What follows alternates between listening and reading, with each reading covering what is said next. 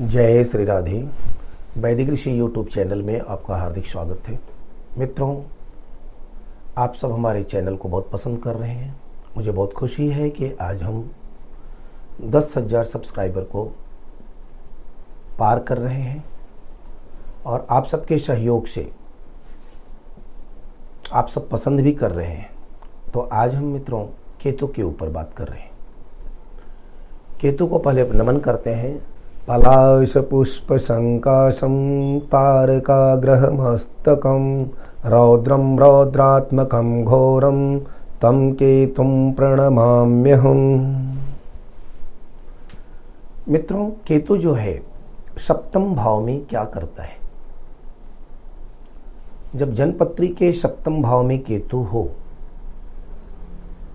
तो यहाँ पे केतु जानते ही हैं कि केतु का एक आधा भाग जिसको हम सर कहते हैं, वह राहु है। राहु से सप्तम भाव में केतु बैठा रहता है। केतु का जो नक्षत्र है, वह अश्वनी मघा मूल ये तीन नक्षत्रों का ये अधिपति है और ज्ञान का ये मुख्य स्रोत है। साथ में ज्ञान के साथ साथ यह धन का भी कारक है। धन भी देने का है। रुपए पैसे, ज्ञान, इनका यह माना गया है कि ये दे सकता है। और देता भी है केतु। चिंतामणि में कहा गया है कि केतु द्विज जाति का भी बताया गया है कि केतु व्यक्ति को उन्नति की तरफ़ ले जाता है। राहु क्यों? क्योंकि मोक्ष का कारक है। तो मोक्ष ऐसे ही नहीं देता। यह आपको हर प्रकार के, हर रास्ते को दिखा करके फिर आप त्याग करते हैं और फिर आगे बढ़ते हैं। तो सप्तमस्त केतु जो है, ये बेवकूफ़, माने आपको मूर्खतापूर्ण कार्य करने के लिए प्रेरित करता है। आलसी और हमेशा आपको नींद जैसा लगा रहता है। साथ में यात्रा का शौकीन होगा और अपशब्द का प्रयोग करने वाला ज़्यादा से ज़्यादा मात्रा में अपशब्द का प्रयोग करता है। पत्नी बीमार रहती है और एक क्रूर स्वभाव का माना गया है। वैवाहिक जीवन को यह नष्ट करता है। यहाँ पे सप्तमस्त केतु। अगर यह शुभ है केतु, तब तो ये सब दुष्टता पूरी पूर्ण कार्य यह नहीं करेगा। अगर दुष्ट नहीं है, शुभ है, क्योंकि राहु और केतु का कोई घर नहीं है। ये जिनके घर में रहते हैं, जिनकी दृष्टि इनके ऊपर पड़ती है, शुभ या अशुभ, उसी ढंग से यह कार्य करते हैं। अगर अशुभ ग्रहों की दृष्टि है तो इनकी अशुभता बढ़ जाती है। शुभ की रहेगी तो इनकी अशुभता नहीं प्रकट होगी, बाहर नहीं आएगी और नहीं वो करेंगे ये कार्य। तो जब केतु अशुभ हो जाए और केतु अशुभ हो और ये सब पीड़ाएँ आपको दे रहा है तो निश्चित याद रखें कि केतु की शांति के लिए महज इतना ज़रूर ध्यान रखें कि जिस भाव में बैठा है, वह कैसा है, हम सप्तम भाव की ही बात कर रहे हैं।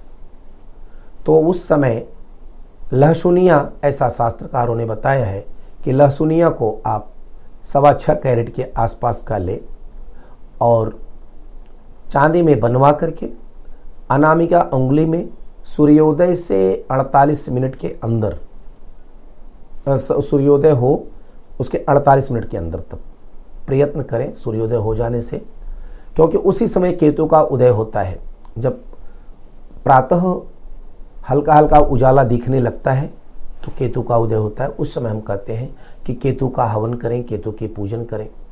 जब केतु का आपको बाधाएँ हैं, परेशानियाँ हैं तो दूर हो जाएँगी।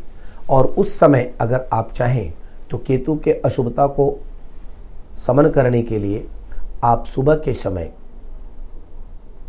प्रातःकाल आप कुश के द्वारा केतु मंत्र से हवन भी कर सकते हैं। यहाँ तक कि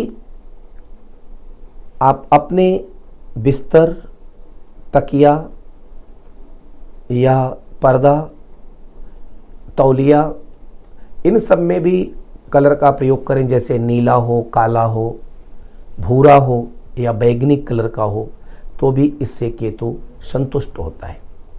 केतु के लिए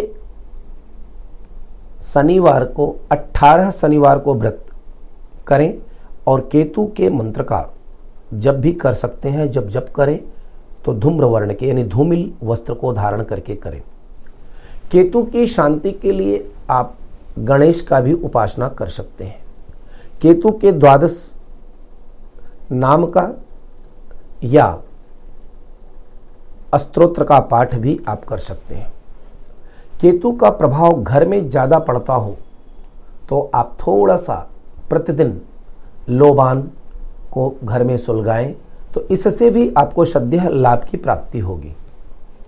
अगर बहुत पीड़ा है तो आप बेल का फल लेकर के, बेल के फल में आप तांबे का सिक्का डाल करके आप जल में बहाएँ तो इससे भी लाभ मिलेगा।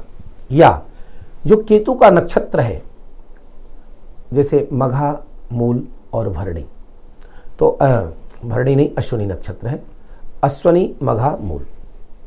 इन नक्षत्रों में आप इमली का पौधा ला करके जहाँ जगह अच्छे हों, वहाँ पे लगाएँ तो इससे भी आपको केतु के अशुभ प्रभाव से मुक्ति मिलेगी। कुश को धारण, कुश का जड़ धारण करें।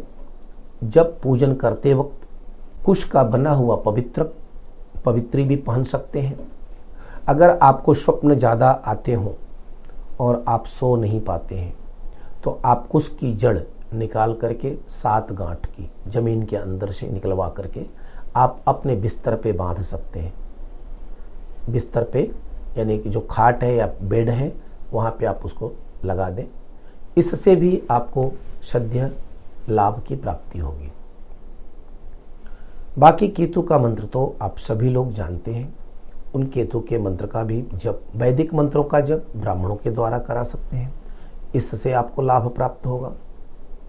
हवन करें, पूजन करें तो इससे लाभ होगा।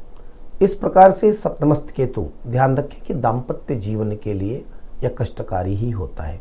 अधिकांशतः नुकसानदायक है। केतु जो है, वह विशेषतः जैसे तुला, वृश्चिक, धनु, मकर, मीन और कर्क राशि में। यह हो तो अच्छे फल देता है। अगर इनके विपरीत किसी दूसरी राशियों में है तो ये अच्छे फल प्रदान नहीं करेगा। तो यह अवश्य याद रखें कि ये ऐसा करता है। यह मोक्ष का कारक है। द्वादश भाव में बैठा हुआ केतु व्यक्ति को मोक्ष गति की तरफ़ लेके जाता है। तो हम केतु को प्रणाम करते हैं और केतु का जो उपाय है, साधारणतः हमने आपको बताया, इससे आप लाभ की प्राप्ति कर सकते हैं। जय श्री राम